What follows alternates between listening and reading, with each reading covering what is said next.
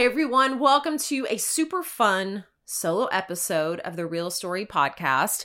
I just wanted to preface this solo episode. I recorded this several weeks ago, right before Secrets of Our House came out into the world. I think it was a night or two before launch, actually.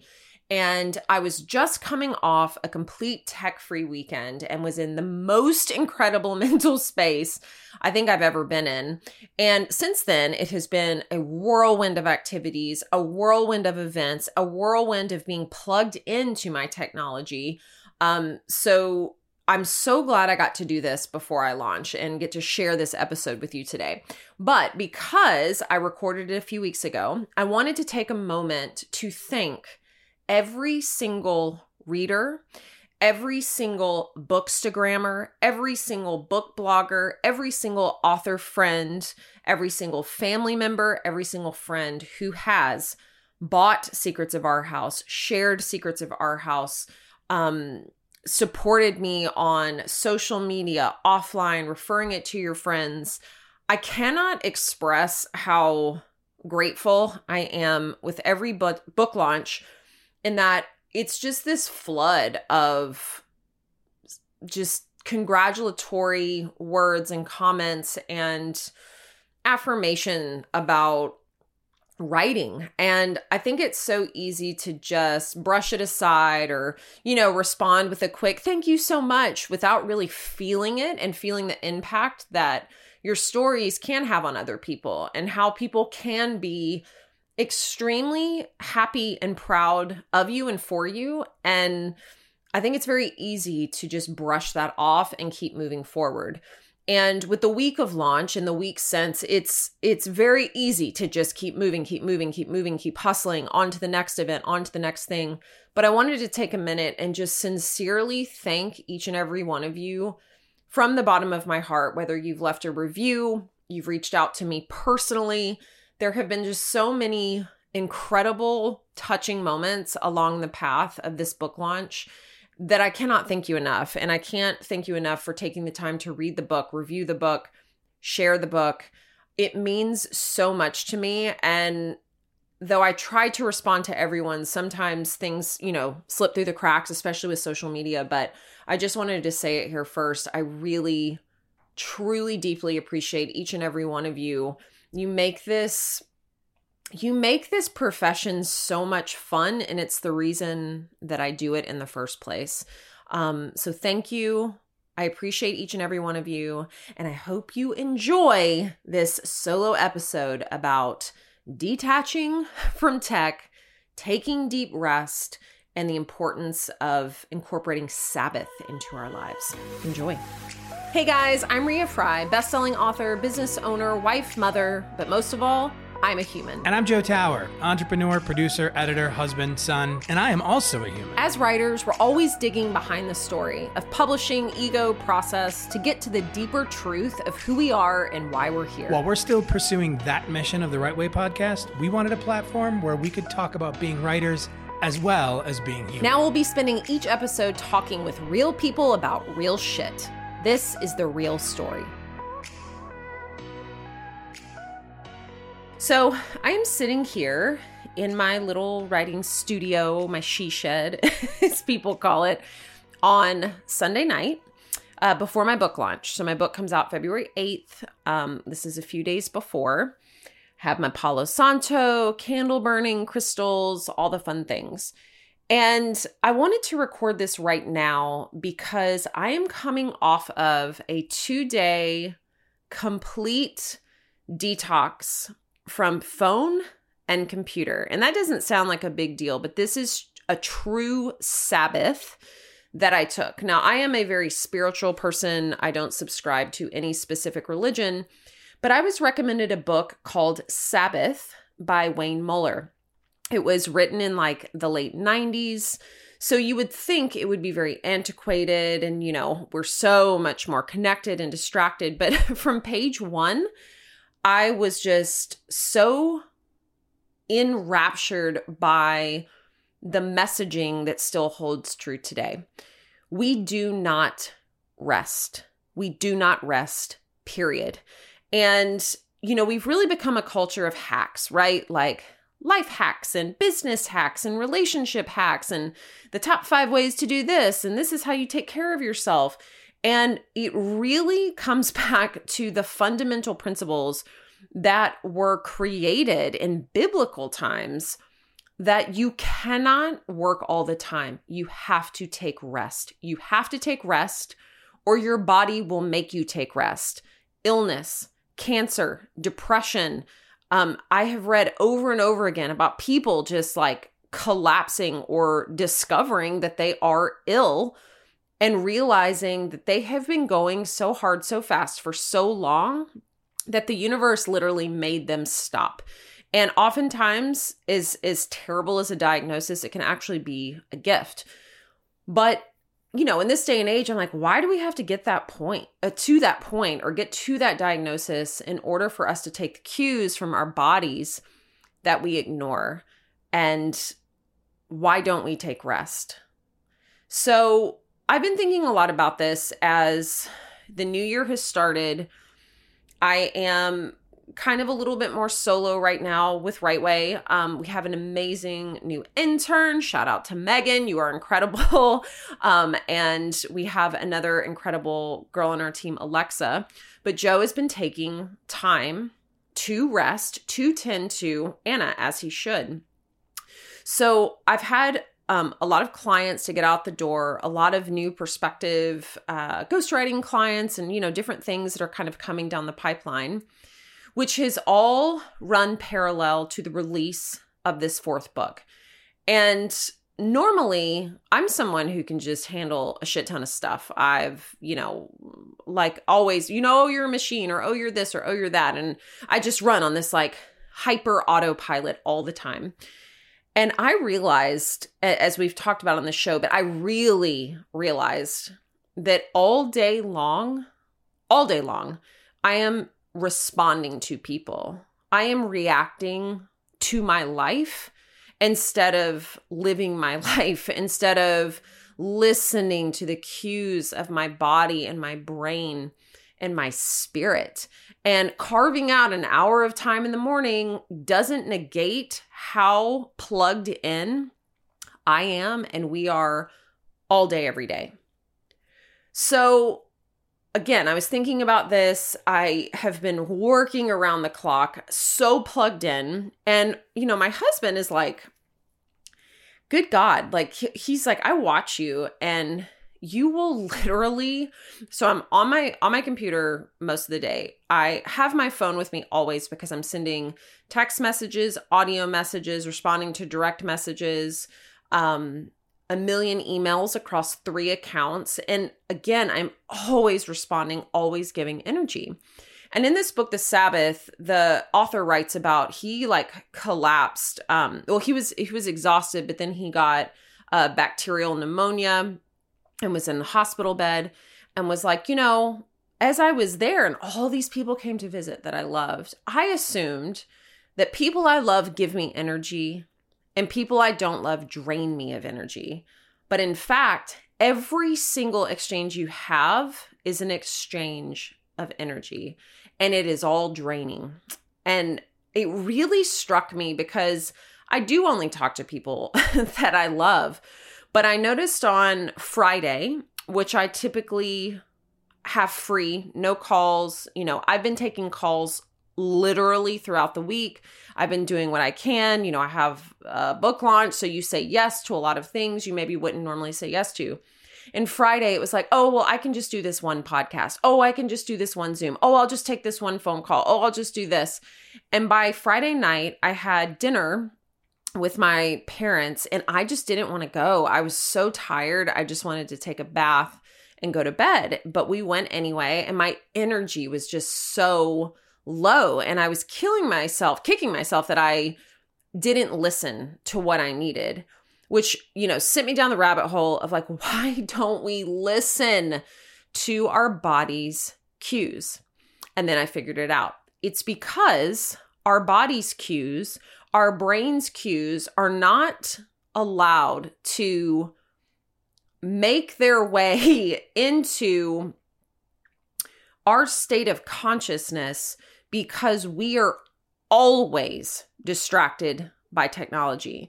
Now, we talk a lot about technology on the show. We'll talk a lot about, social media, not meaning to shit talk it, but just this level of distraction that we've gotten. And, most of my life, I've lived very, very detached from all tech. I loved having a landline. I was very resistant to getting a cell phone. I did not have a laptop computer forever. I didn't want to get on social media. And slowly we've, kind of all entered into this contract that like, no, you have to do these things in order to exist. And then I was like, do we though? Because I started to remember the way I was in my 20s and my 30s, even early 30s, where I would come into the day and I would just like think, and I would be in touch with myself, and I would write a poem, and I would sit around and read and talk, and it would never cross my mind to carry my phone from room to room to room, to be sitting across the room from someone and then check my phone and be like, oh, hold on real quick. I just got to do this thing. That is such a slap in the face. And it's just been like hitting me more and more and more. So on Friday, I was again, so exhausted. I came home. I had literally over 50 text messages, tons of unread emails. I mean, you should see my inbox. It's like thousands of emails that I haven't even read. And I was like, you know what? I'm turning my phone off for the entire weekend. So I turned it off, and I never turn it off ever. I'll put on do not disturb, I'll do all these things, but I reach for it. So I turned it off. I put my computer in my bag, and then I proceeded to just breathe. And I just felt this massive weight. It wasn't panic at all. But what proceeded to happen over the next 48 hours was a masterclass in what this technology is actually doing to our relationships, to our minds, to our bodies, to our brains. If you're a parent, holy shit, I could not believe how this on a daily basis impacts my ability to be a present mother. And it was immediate. So Saturday morning, I got up, I came into my studio. Now, technically, I always say like, oh, I don't check my phone until, 8 or 9. But sometimes I bring my phone in because I have apps to breathe. I want to time myself. So I'll meditate, I'll put a timer on for 15 minutes.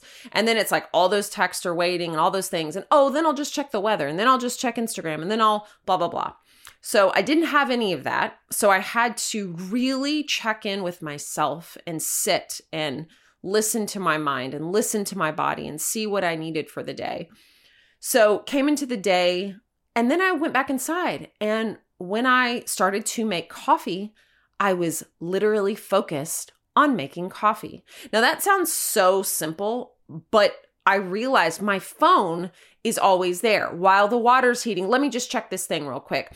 While I'm grinding the coffee afterwards, okay, let me just check this. I'm always ping-ponging back and forth between it. It's like this phantom thing. I mean, I reached for my phone all fucking day because I constantly respond and reach out to people. Every little thought I have, I'm like, ooh, cool, I got to tell this client this, or let me, voice message my friend real quick, or, oh, I was just thinking about them. Let me get back to them. And that's not a bad thing. But when it's all of the time and there is no conservation of energy ever, it does become detrimental versus becoming an asset.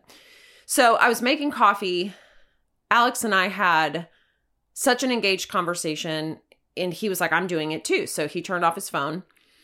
And I asked Sophie if she wanted to go hiking. Now, typically when we go hiking, it's, Alex, Sophie, and myself, and we'll go hiking. And she's just kind of like, she loves to hike, but like not always engaged or kind of complaining. But I was like, let's go hiking. It was freezing cold. There was tons of ice everywhere, but we drove the 20-30 minutes, no phone. That meant no navigation, no Spotify. We had the radio on, and my daughter can now sit in the front seat, and she like turned off the radio, and we just fucking talked. We talked. And it was the most soul nourishing thing in the world because that little device wasn't stealing my attention. And so we got there And for the next almost 2 hours, we hiked and we actually came up with the most incredible idea for her for a book. And, you know, typically when I'm walking, if I have my phone or like I want to take a picture, it just constantly pulls me out of the moment. Or it's in my fanny pack and I'm thinking of all the things that I got to respond to, you know, or let me take a picture and post it on Instagram. And it just constantly interrupts the moment. So we walked and she did not stop talking the whole way. And just like, we came up with this incredible killer kids book idea. I'm not even going to say it because it's so good and I really want her to work on it. And so we walk. And then on the way back, we got in the car. She was like, I'm going to take a nap. And then on the way back, I realized I didn't pay that much attention to how we got there. And so because I didn't have navigation and I wasn't, you know, when you have navigation, you just turn your brain off. I used to memorize directions. I used to be so good at that stuff. And I realized that I took a wrong turn and I was like, oh, this doesn't look familiar. So I had to navigate my way back, which I did, and realized once again, oh my God, I rely so heavily on this device. Came back, had the most incredible afternoon. Alex and I physically connected. I mean, I know people are like, oh God, talking about sex, but like, it's something we talk about where it's like, we don't have time, you know, or it's, oh, we're tired at night, or, oh, this or that. And again, without that distraction, without just checking and pulling away and like making work not an option on the weekends, making checking in with other people before we check in with ourselves, that was now off the table. And I just could not believe how much I had been neglecting my relationship, my physical sense of intimacy with my husband, my intimacy with my daughter. We came back from our hike. We ate lunch together. Alex was at jiu-jitsu and he wasn't texting, you know, like usually we'll text a bunch. And that was so nice not to have that between us. He could just have his time. I had my time. Sophie, like, she's really good at clay. She was playing with clay. I was sitting and journaling and reading, and it was a true restful nourishing day. We cooked food. We sat around. I took a bath. We did watch a movie together. So that was the only screen time we got, but it was a family movie and it was really fun. And I couldn't believe how engaged and alive my child was, how engaged and alive I felt, but also how fucking tired I was because I did not have those little dopamine hits hitting me every 10 seconds, 15 seconds, 5 minutes. And it was just like, oh my God, I'm constantly up and down and up and down and up and down and distracted all day, every day. And it's so funny to me because we put all these boundaries around our phones and there are these all these apps that we can do and it limits our time. Until you put that phone in a drawer and turn it off and not make it an option, you actually do not understand how it is fucking your life up so completely. I don't know a single person who has a healthy relationship with their phone. Not a single person. Again, it is something we have all bought into. It is something that we all accept as normal. And it was probably the worst time to do this before launch because I have a lot of shit to get ready. I have, you know, all these virtual events and I got to send out a newsletter and a mass email and all these things. And it was like, no, I need to take care of me because this next week is going to be nothing but giving energy out and out and out. And so by the end of the night on Saturday, you know, Alex and I were just like blown away. And we've been doing this journaling exercise at night, which is was suggested by this amazing author. His name is Alex. I'm blanking on his last name, but it's called The Third Door. And every night for 30 days, you answer 3 questions in your journal. And it is, what brought me enthusiasm today? What drained me of energy today? And what did I learn about myself today? You do that for 29 days straight. You do not reread it. You just kind of free write for 15 minutes. On the 30th day, you take yourself somewhere special that's not in your house, somewhere you like to go. You mark off an hour and you read every single entry. You study it like it was some sort of, you know, you're studying for a test and you're looking for similarities. And then at the end of that hour, you ask yourself, what brought me enthusiasm this month? What drained me of energy this month? What did I learn about myself this month?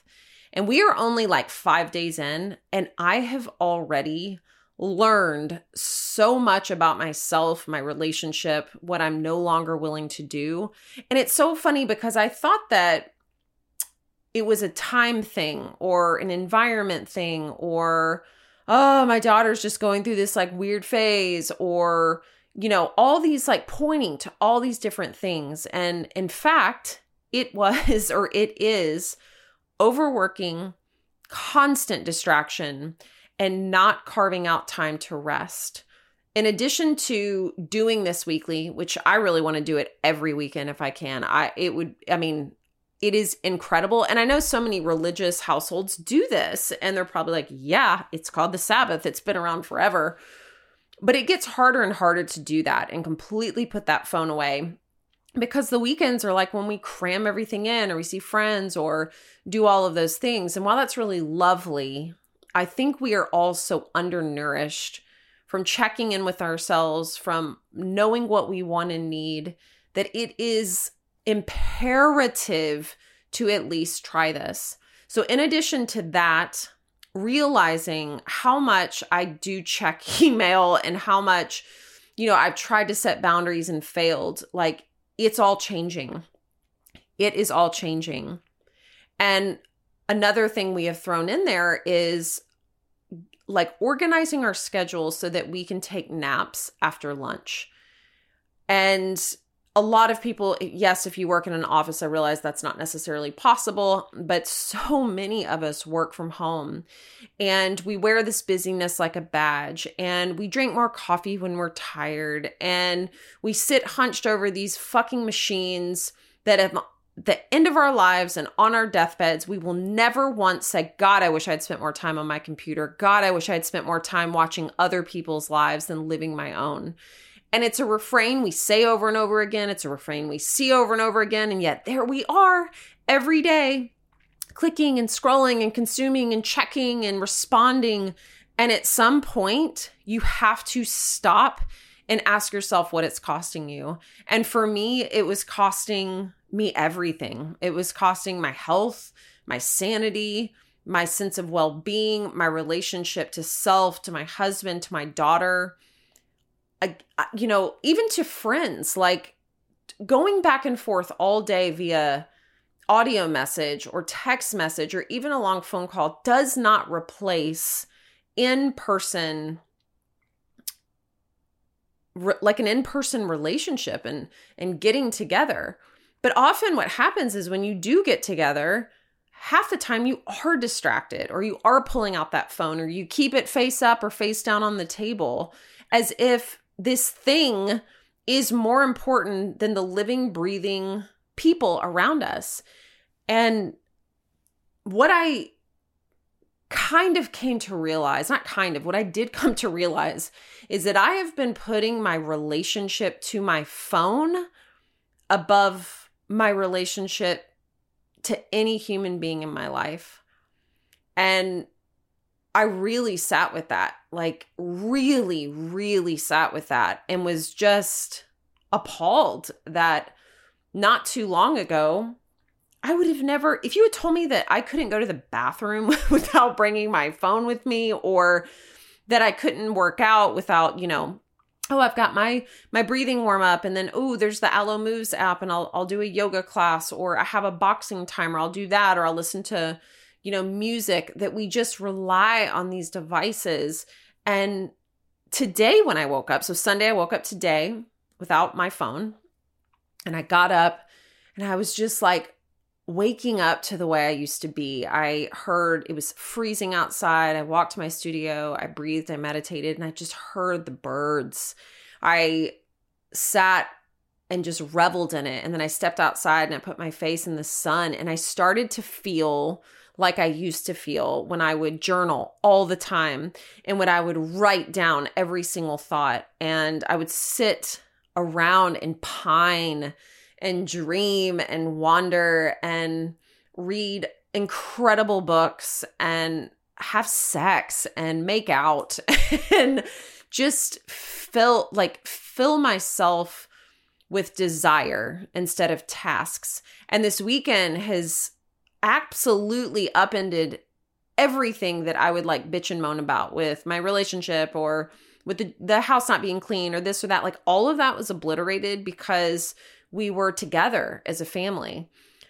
We went, we had breakfast together. We went and grocery shopped together, and we just spent time together in a house. And that sounds so simple, but it's the simplest things and the simplest solutions and the things that make the most sense are now the hardest to do. How do you live a life without having a smartphone? How do you live a life without being reachable at all times?